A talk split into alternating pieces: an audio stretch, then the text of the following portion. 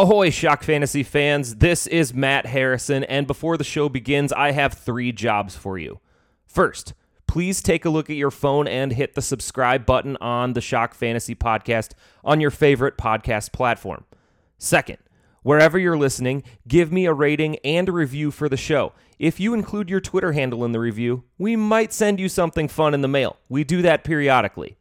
And third, if you haven't yet subscribed to the season pass of Shock Fantasy, you should. You get 365 days of the Shock Fantasy Super Dash, which gives you stats and info to set all of your weekly lineups, including DFS lineups. The redraft and dynasty trade value charts, so you never get taken to the cleaners in a trade. Our waiver wire content each week, the Super Bowl, Thanksgiving, and NFL draft prop bet games so you can make friendly wagers with your family and friends at the most important football gatherings. And preseason cheat sheets for basically every kind of fantasy football imaginable. You'd be getting those for next year now. All of that curated, color coded data comes to you for only $40 for a full year. That's 76.9 cents per week. But if you act now and use the promo code AIRBEAR, you get the whole year for only 25 bucks. That's promo code AIRBEAR, A I R B E A R, for those of you who are brave spellers. Enter that at checkout and we'll knock off $15. Thanks for listening. On to the show. Now, first off, how would we describe shock? Welcome to the fantasy. Nice. Nice.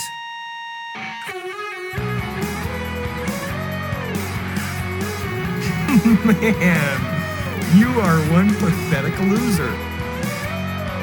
Ridiculous. Completely ridiculous.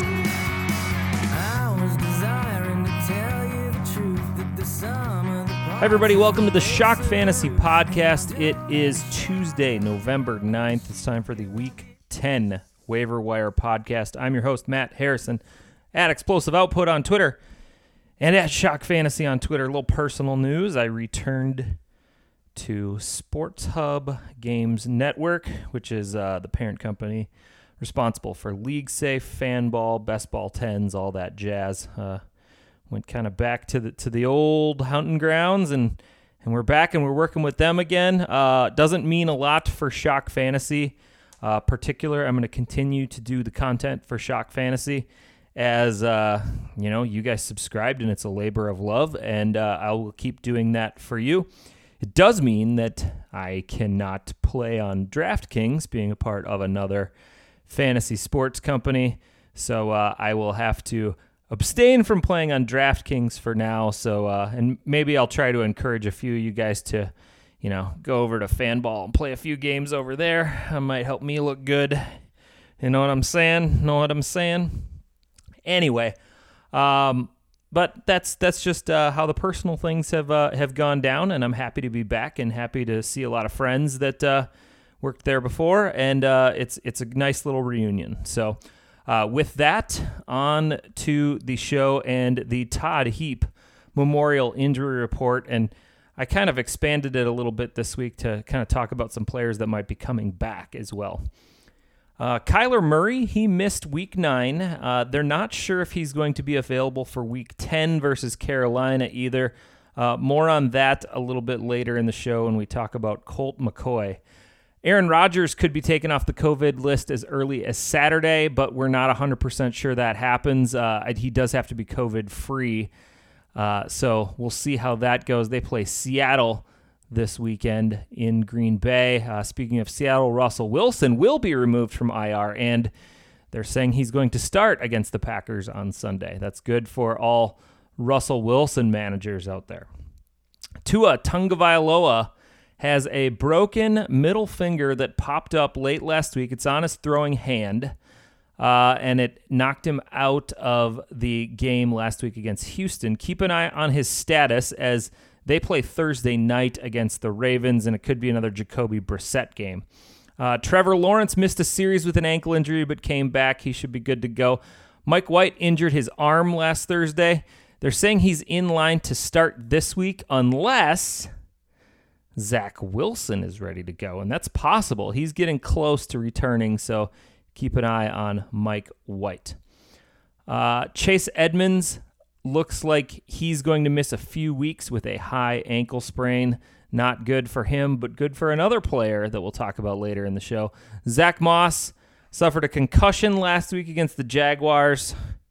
You know, we could talk Devin Singletary, but the man, the Bills just don't seem to run the ball effectively. So I'm I'm a little off of this offense on the on the running part of the the football. That's not very good. Damien Harrison, Ramonde, Ram, Rhamondre Stevenson. Oh. Well, we're waiting. Rhamondre Stevenson. They both sustained concussions last week against the Panthers. We'll talk more about them coming up. Nick Chubb and Demetric Felton both placed on the COVID list Tuesday morning. Chubb is vaccinated. So he needs two negative tests this week to return for Sunday's tilt against the Pats. His teammate Kareem Hunt could be in line to return this week. Keep an eye on his status. By the way, Saquon Barkley expected to be back in week 11 after the Giants bye. They are on bye this week. And Chris Carson may be back as soon as this week as well. So keep an eye on his status.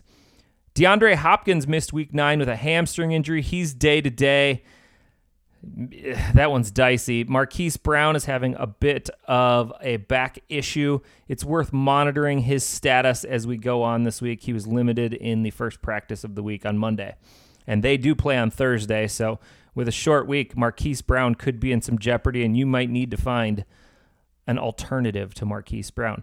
Chase Claypool is having an MRI on his toe. We'll learn more about that probably tomorrow.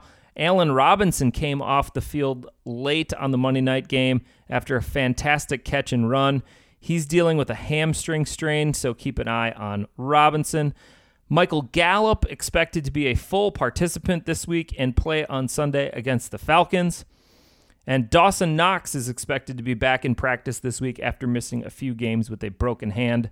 A couple of guys who aren't on your fantasy roster, but uh, you should take note of these guys. Panthers center Matt Paradis tore his ACL. Maybe it's Paradise, I'm not sure.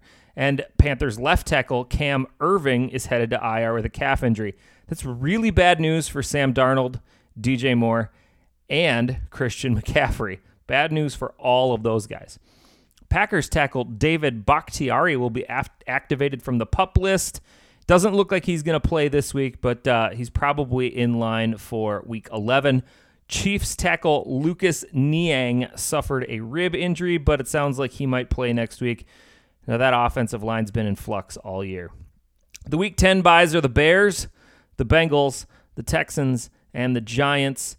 Uh, actually, one of the lighter fantasy weeks as far as you know important players on your roster. It's it most of your important guys are still there with these offenses that outside of the Bengals haven't haven't had a, a lot of success so far this year.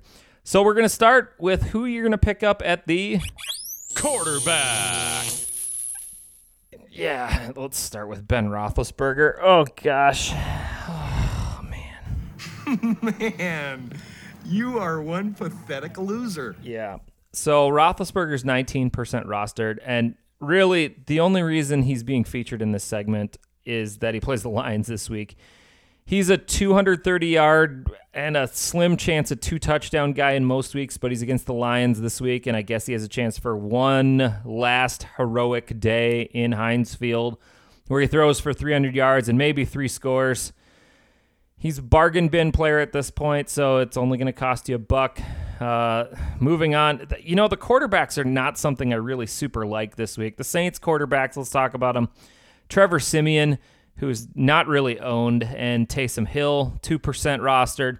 Worth talking about either because of the matchup against Tennessee this week. But these Titans did show up to the task against the Rams on Sunday night. Plus, who's the quarterback in Nolans? Are we sure that it's either one of these guys? Are we sure it's not both of these guys? If it's Siemian, Hill will probably be involved. If it's Hill, it's likely his job, but he's not a very good passer. So if I'm going to throw any fab money on either of these guys. It'll be on Hill, and I'm going to hope he gets a rushing touchdown every week and, and tries to keep things alive because I think that offense just turns into a run first offense, especially with Michael Thomas not coming back. Ryan Fitzpatrick is 60% rostered. Uh, that's his roster percentage on Sleeper, by the way. But in leagues where you don't have IR slots, and Sleeper is a lot of dynasty leagues and a lot of teams that have IR slots, uh, Fitzpatrick's almost certainly available.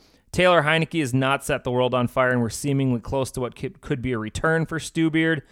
Too bad that he probably won't be available for this game against Tampa, which would have been a, a revenge game, one of many for him. But he's still got some appointments with Carolina, Seattle, and Vegas left. Plus, the entire month of December is against Dallas and Philly. It goes Dallas, Philly, Dallas, Philly. Really. So if you need help down the stretch, he'll only be a buck or two right now, and you could throw him on your roster, and he could be very startable in your fantasy playoffs. Colt McCoy, he is 1% rostered. Obviously, this is a fill in, but McCoy looked good against the Niners. This is more of a warning that Kyler might not go again this week. If he does sit this week, it would probably behoove the Cardinals to sit him next week against Seattle because after that is their bye week. So it's not out of the realm of possibility that the Cards just let Colt roll out there for the next two weeks and prep Kyler for the stretch run and the playoffs. He's only a buck as a fill in, maybe, because Kyler could be back this week. You never know. Moving on. Running back. D'Ernest Johnson. Right now, he's 63% rostered. That dipped a little bit from uh, the last couple of weeks. And this is really based on hey, Nick Chubb and Demetric Felton on the COVID list, along with Johnny Stanton, who's evidently another running back on the Browns roster. They might not all play. They could play, they might not. Kareem Hunt is on IR. He could come back this week, but he might not. And if none of these guys do play, it would leave D'Ernest Johnson as the only running back in town and in line for huge bell cow usage this week against New England. However, the Pats are pretty good against the run. No back has topped 100 yards on them all year. They've only allowed three scores to the position. Still, he's worth a five spot if you're stuck for a runner this weekend or you're banking on Chubb to be one of your starters. You probably need to throw five bucks down or the, you know, you know, 5%, you know, the equivalent of how about that? Jordan Howard, by the way, he's 2% rostered. Miles Sanders looks like he'll be down for a few more weeks, and Howard has been the lead back in his absence. 17 carries, 71 yards, and a score last week, and two touchdowns on 12 carries the week before. Denver and New Orleans are just not good spots for him over the next two weeks. Those are who is on the schedule for Jordan Howard. I'm not chasing the points here, just a 2 to 3% bid in case you need a guy like Jordan Howard. He's probably not very startable in those games, though, to be honest.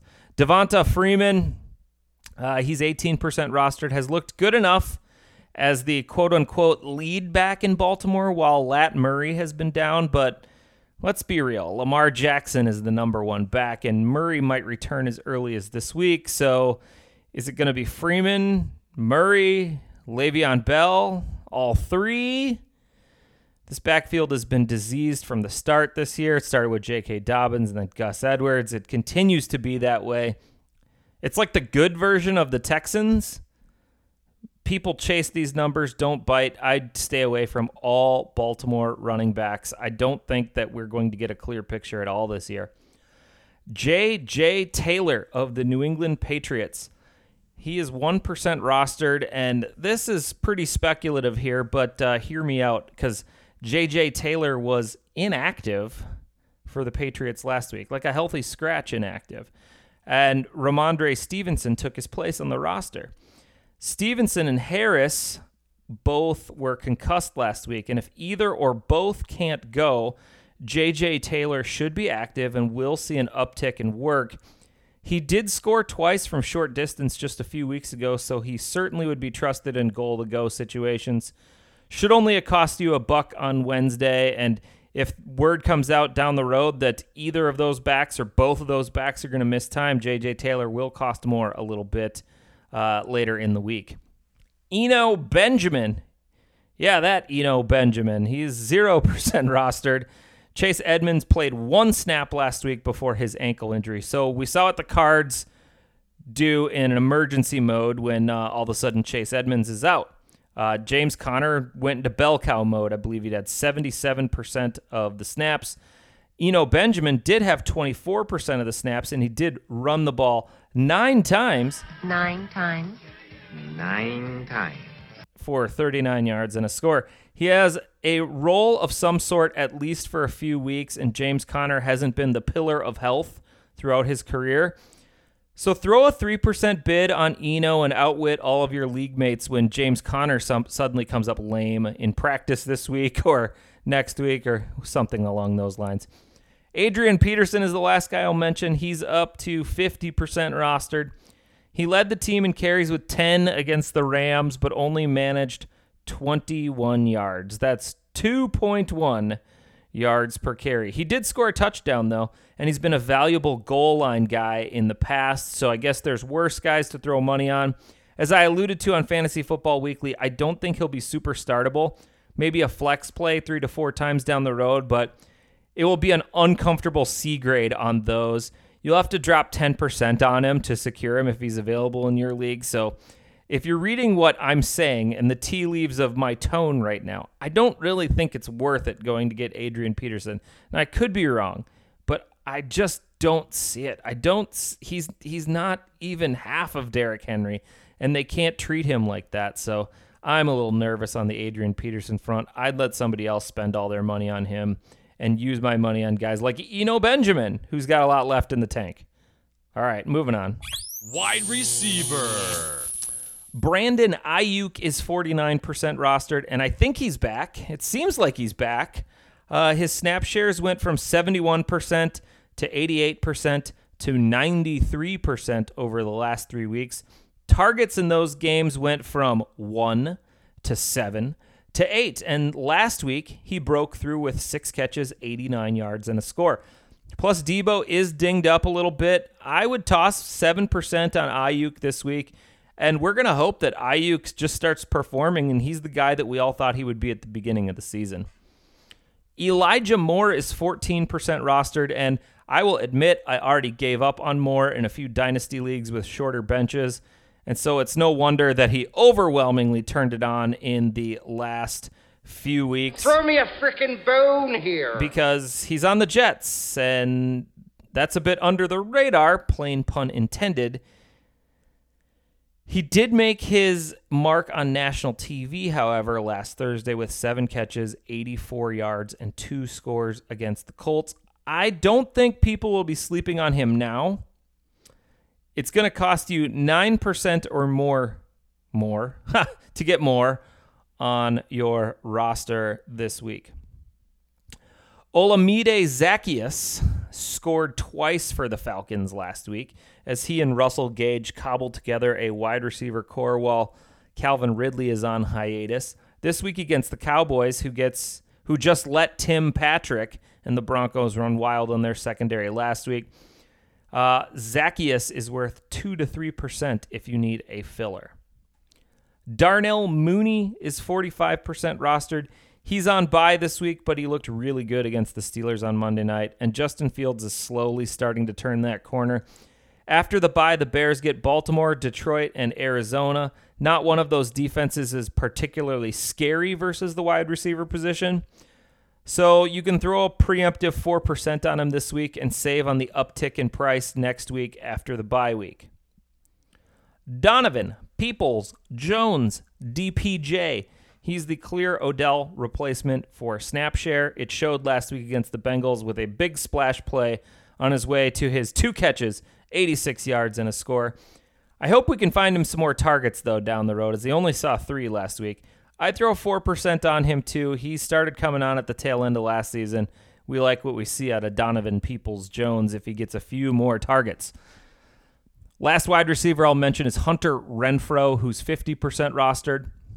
Now, the Raiders have some serious stank on them right now, uh, but players will emerge as fantasy gold in the silver and black as we continue down the path this year. Renfrow, I believe, is that guy.